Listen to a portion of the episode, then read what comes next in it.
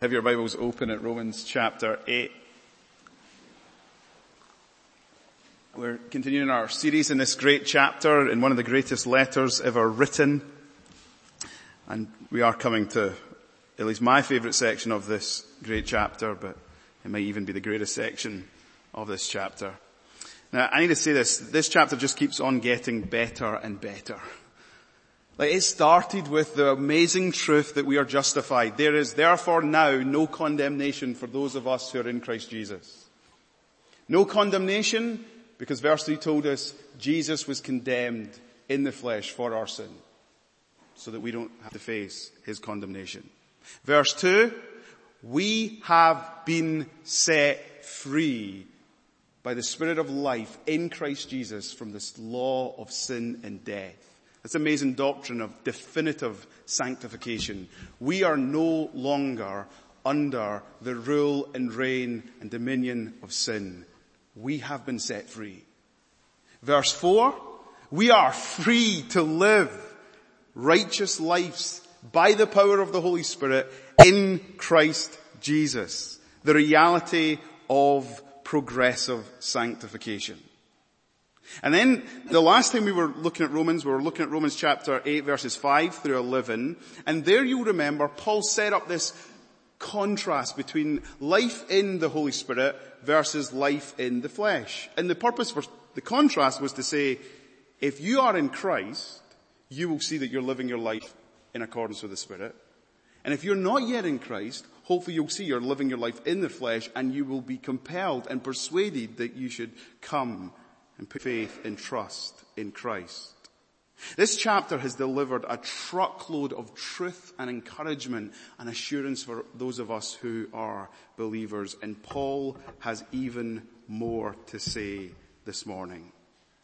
Paul wants to assure us that not only are we in Christ, not only do we have the Holy Spirit, but we are in God's family. If you're in Christ this morning, you do not have any old relationship with God. You have become in Christ a child of God, sons of God.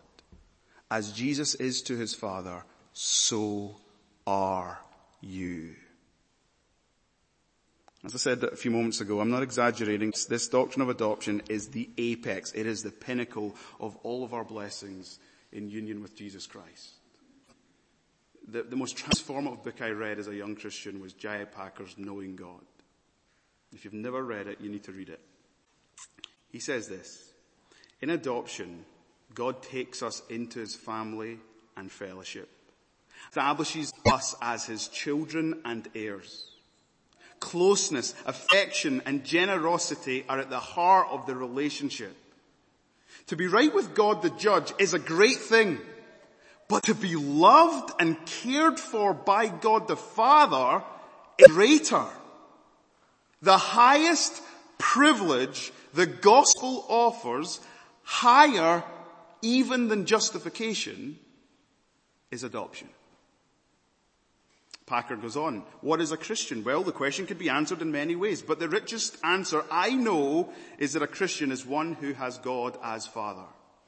Our understanding of Christianity cannot be better than our grasp of adoption.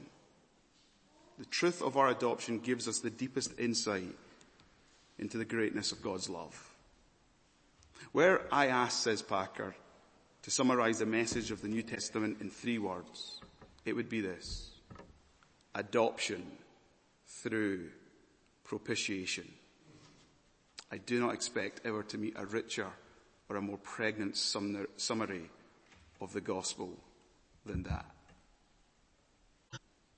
Don't just hear it from Packer. John Murray, adoption, as the term clearly is an act of transfer from an alien family into the family of God himself. This is surely the apex of grace and privilege.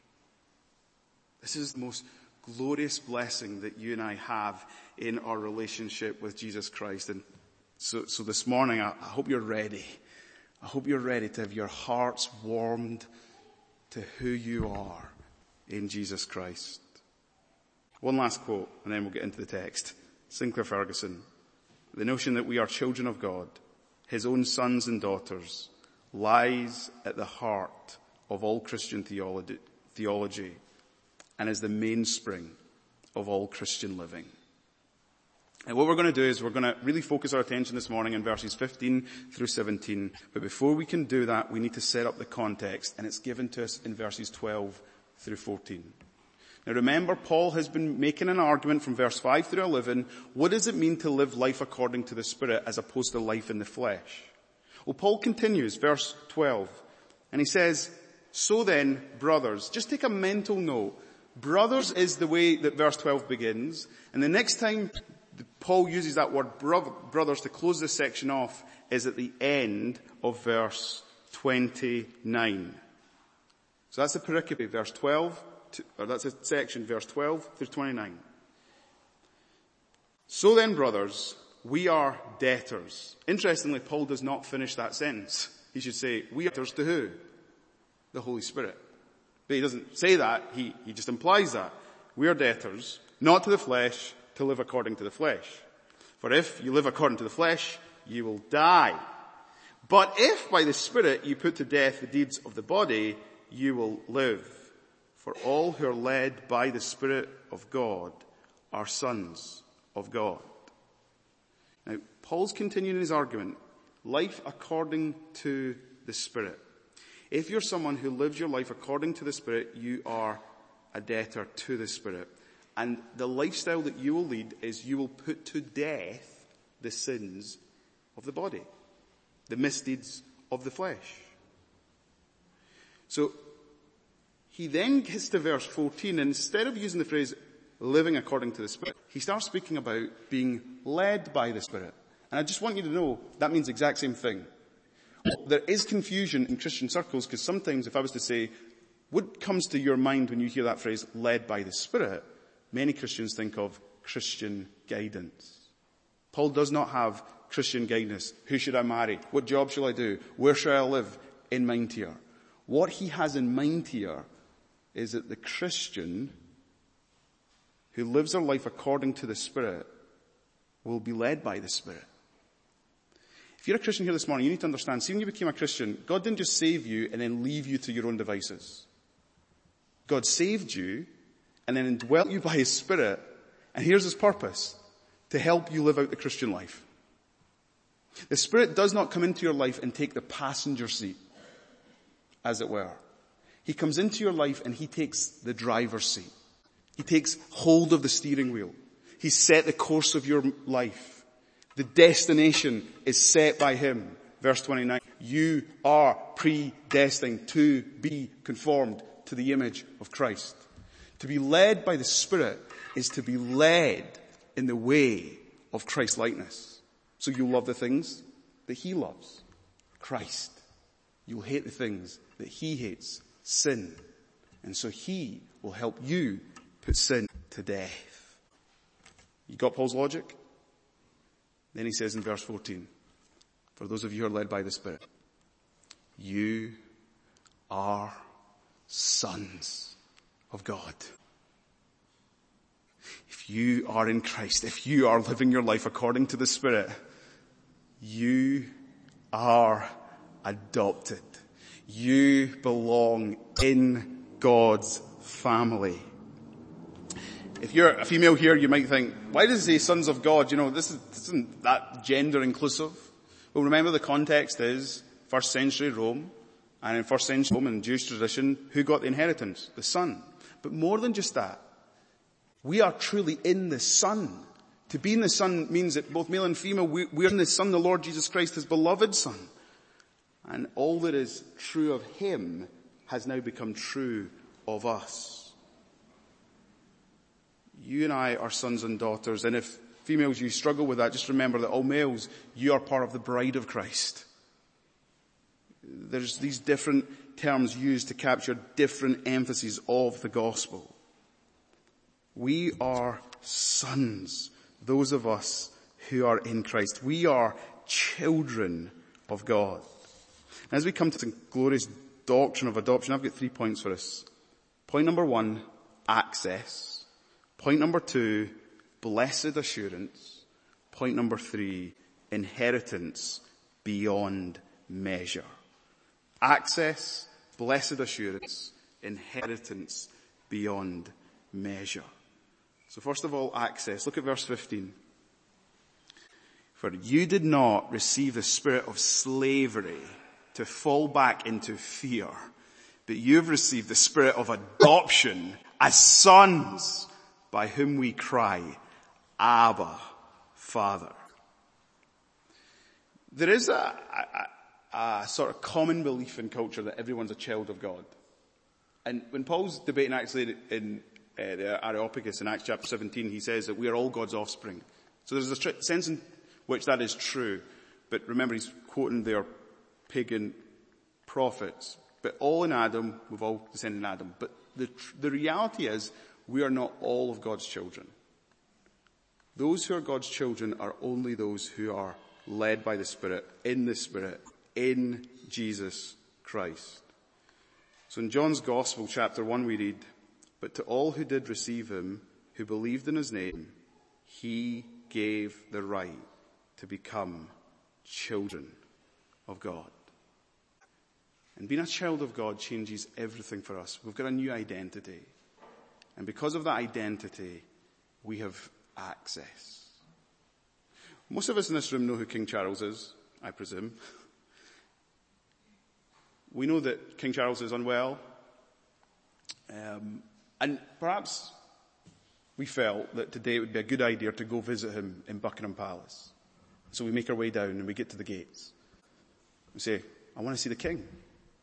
And the man in the gate says, what's your relationship to the king? Well, I'm a citizen in this nation and I've been watching the news and I want to see the king. I want to just wish him my condolences. He'd say, that's very nice of you, but sorry. You cannot have access to the king. He would need to request an audience with you, not you with him. You've got no relationship with the king to have access. Say at the exact same time you're standing at the gates of Buckingham Palace and Prince William rocks up. You'd say to the man at the gate, I want to see my dad. The gates would fly open and he would straight in and they would hug him and kiss him and welcome him into his home. Now what's the difference? What's the status? William is the son of the king. William has direct access to his dad whenever he wants it. And if you here this morning are in the Spirit, are in Christ, you are a child of God. And you have, by the Spirit of adoption, access to God the Father.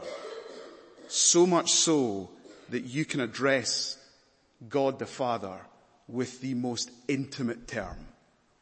Abba. Every word God in Romans chapter 8 is in English, apart from this word. It's the Greek, the Aramaic. Abba.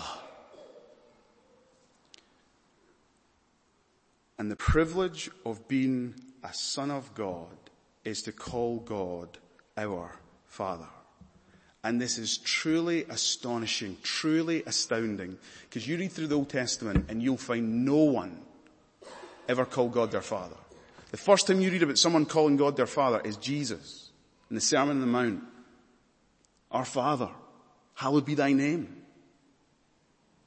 And, and the most striking thing is Jesus all throughout his ministry addressed God as his father because he is God's one and only son. In his most intimate moments in the Garden of Gethsemane, he gets down on his knees and he cries out, Abba! And the most incredible thing is because we are now adopted into God's family, we have the same relationship to God the Father because we are in God the Son. We are loved with the same love as God the Father, as the Son receives. We have the privileges and the access that the Lord Jesus Christ has to his Father because we are in Christ. And the reason this is such amazing news is because as we've been working our way through Romans, the dominating image of God has been God as judge. And before all of us were in Christ, we stood before God condemned and guilty. Even though we probably didn't, we should have gone before God with trembling, crippling fear because we deserve His just punishment and penalty. And the amazing transformation is here, Paul says, those who are justified, those who are being sanctified, you're now in relationship with God where the image is not just that he is a judge, he is, the judge is your father. And you're to have this intimate relationship with him. It's why. Packer wrote, to be right with God, the judge, is a great thing, but to be loved and cared for by God the Father is greater. And I need you to see this, right? In verse 15, because we have been adopted, we did not receive the spirit of slavery to fall back into fear. If you're a child of God this morning, you need to know this, right? You do not need to come before God fearful. In the sense of that legal crippling fear, you're going to face His punishment or condemnation at the end. Now you're safe and secure. You need to come before God in the Spirit as you are, as His child, and you need to speak to Him as you are in this intimate relationship. Now, I think some of us who are Christians, even as children of God, who've been justified, perhaps it's because of our earthly experience of earthly fathers, or perhaps it's just because of a, of a underdeveloped understanding of what it means to be a Christian, to be in Christ. We've a skewed vision of our relationship with God the Father. So, so many Christians live and they think that God relates to them as, as if he's still this judge and he looks upon them disapprovingly. And so there is this nagging doubt, am I really safe and secure in my relationship with the Father? Is he really pleased with me? Does he really love me? He must be disappointed with me because I know my own life and I know my own sin and I know, I know I don't live in the way all the time that I ought to. You know, it's, it's fascinating, right? The story of the prodigal son. There are two sons, one father. And both sons at one point in their journey have skewed relationships of the father. At the very beginning, the, the, the, young prodigal, he says, I wish my father were dead. I want my inheritance. Give me it now. Goes off to the far off land, thinks that he'll find pleasure, joy, meaning, happiness apart from the father when the reality is he would have found it in relationship to his father.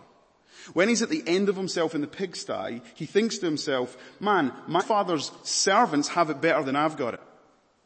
He thinks, if I'm going to make up with my father, I'm going to have to butter him up, so I'm going to tell him that I've sinned and I've done wrong, and if he would just take me back into his house as a slave, I would be happy. He's got a wrong view of his father. And that whole understanding of the father is transformed because as he makes his way home, his father comes running to him He's filthy and dirt and his father throws his arms around him and kisses him. He clothes him. He throws a feast for him. He rejoices in him. He is pleased with him because of nothing he did, but because everything the father would have uh, did through his eldest son, the Lord Jesus Christ.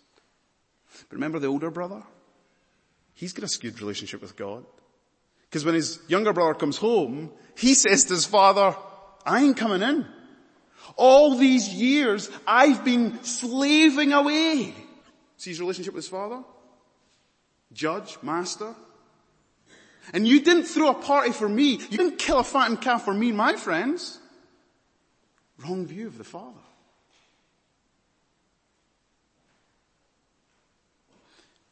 Adoption is when you come to see who you are in Christ, you are a son of God in Christ. J. Packer. These were the words that got me when I was a young Christian. If you want to judge how well a person understands Christianity, find out how much he makes of the thought of being God's child and having God as his father. If this thought is not the thought that prompts and controls his worship and prayers and his whole outlook on life, it means that he does not understand Christianity very well at all. Your grasp of the doctrine of adoption will reveal your grasp of your relationship and your understanding of Christ. By the Spirit of adoption, we cry, Abba, Father. What amazing access. Then secondly, let's think about the, the blessed assurance. It's one thing to have this access, it's one thing to have this new identity, but this isn't just theory. This isn't just objective truth. Now this is going to be you and I's subjective experience. So verse 16. The Spirit Himself bears witness with our spirit that we are children of God. Verse 15, don't you love this, right? Here's how we give testimony to our status as children of God. We cry unto God, Abba Father. But in this verse, we're told there's another way that we know that we're His children. God's Spirit testifies with our spirit that we are His children. And if you know anything about Jewish culture, you know that the testimony of two witnesses was required to establish truth. Well, here you got it. The Holy Spirit testifies with your spirit and my spirit that we are children of God. Now, I know that even as I say this, some of you here, you actually struggle with blessed assurance, Jesus is yours. And I can tell you why you struggle with that. Because the one thing Satan cannot change about you is your status with God. He cannot unmake you a child of God. But what he can do and what he does do is he launches all out assault on you so that you do not know the enjoyment of your status as a child of God. He makes you doubt who you are as a child of God. He brings up your past so that you start thinking, I don't have a future with God. You need to remind Satan when he brings up your past, you know his future. It's ended. And you have a glorious future as we're going to see in a few moments. Because you're a child of God. The greatest future. Can you remember the last time that you experienced the Holy Spirit testifying with your spirit that you're a child of God? If you're a Christian here this morning, see the moment you became a Christian, it's highly likely that that is exactly what happened. And you know what that experience is? It's when you make the discovery, not only did Jesus live, die, and raised, but He lived for me. He died on the cross for my sins. Because He loves me. God loves me. He was raised for me. Salvation is mine. He wants to be with me for all eternity. I couldn't do anything to earn, I couldn't do anything that deserved it. But He loves me. Some of you, the last time you had this experience, it was when you sinned spectacularly you strayed from the Lord and then His Spirit convicted you of your sin and you found yourself throwing yourself on the floor to go back to God. And in those moments of repentance, it's often after spectacular sin that God delights to remind us, you're my child. I love you.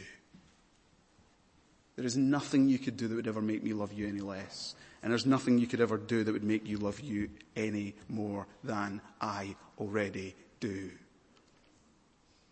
Sometimes the moments where the Holy Spirit testifies with our spirit is when we're in church and God's word is being read or we're singing a hymn or we're singing a psalm and it's like the truth of God comes afresh with power because His spirit testifies with our spirit. We're children of God.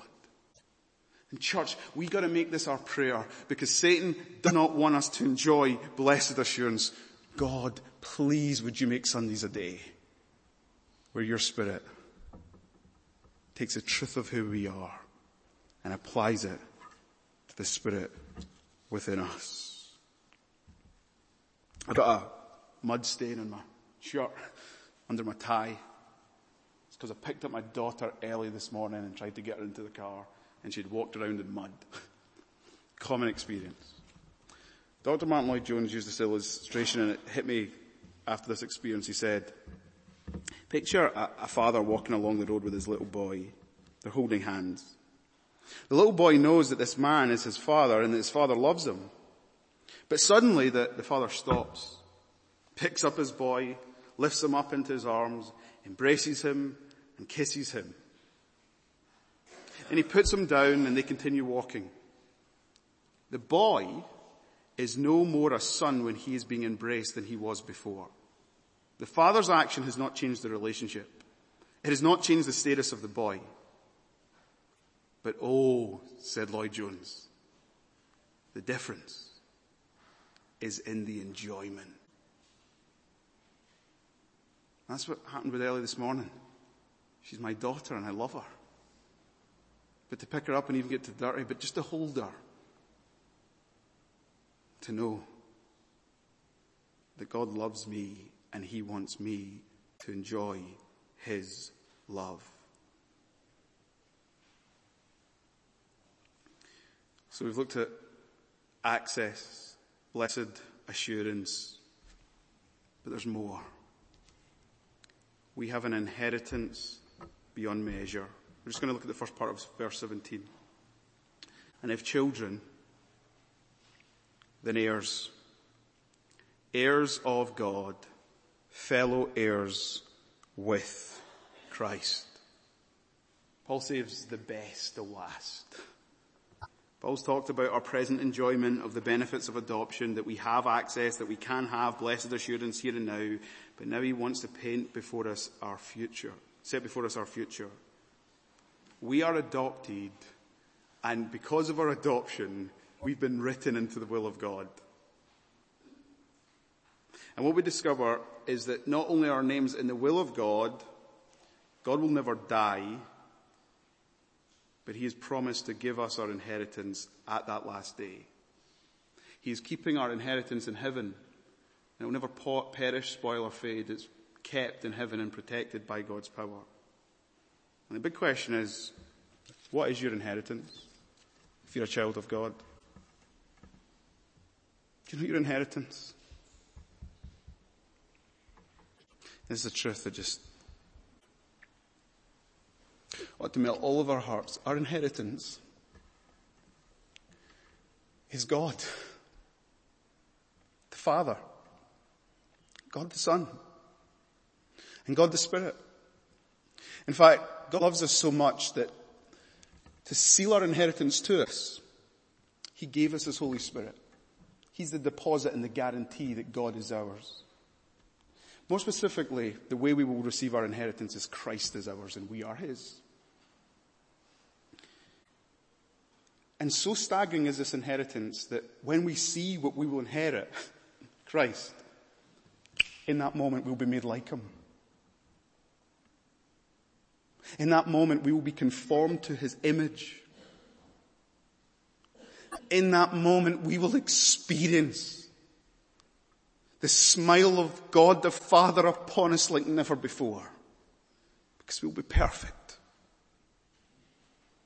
And our affections won't be tainted or twisted by our sinful nature, but they will be able to receive the love of God the Father who we will inherit. He will be ours and we will be His forevermore. In church, there is no brighter future than that.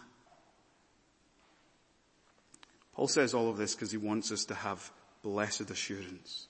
There is now no condemnation there will be no separation from the love of God in Christ Jesus. Paul wants you to know the pinnacle, the apex of the blessings that you have in your union with Jesus Christ is you are a son. You are a child of God. If you're here this morning and you're not yet a Christian, the discovery that you, that this passage really wants you to make is that you come to faith by believing in Jesus. You don't earn his love. You don't deserve his love. But he adopts you like adoptive parents. And he gives you everything that you don't deserve. Christianity is not about rules, it's not about rituals, it's about adoption. And then if you are a believer in the Lord Jesus Christ this morning, this is the greatest privilege you have. You're forgiven. You're indwelt. You belong to God, the Father. You are His Son. He'll never revoke his adoption. You will receive your inheritance. You are an heir with Jesus. And God doesn't want you just to know this in your head. He wants you to know this in your heart. So as we close, let's just bow our heads. And just in the silence, let's ask God to help us enjoy His love for us. Let's pray.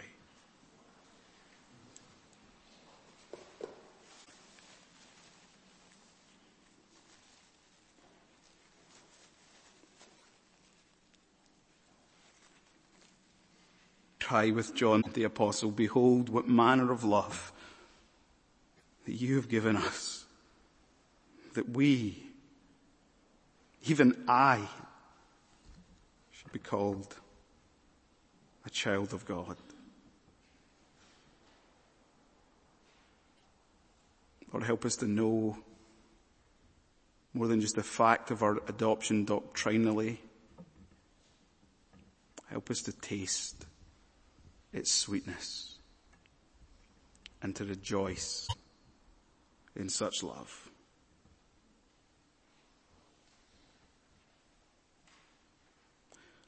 God, for those who have had a skewed vision, for those who have had a skewed vision of you, we pray that their thinking would be transformed and renewed this morning to have right thinking of you. Would they feel your embrace, your kiss, your lavish love? Would they know your enjoyment?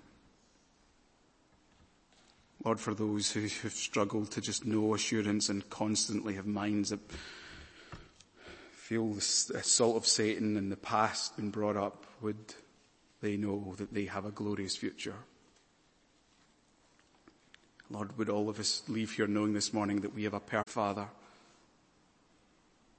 an incomparable Father, incomparable elder brother, that you're going to make us like.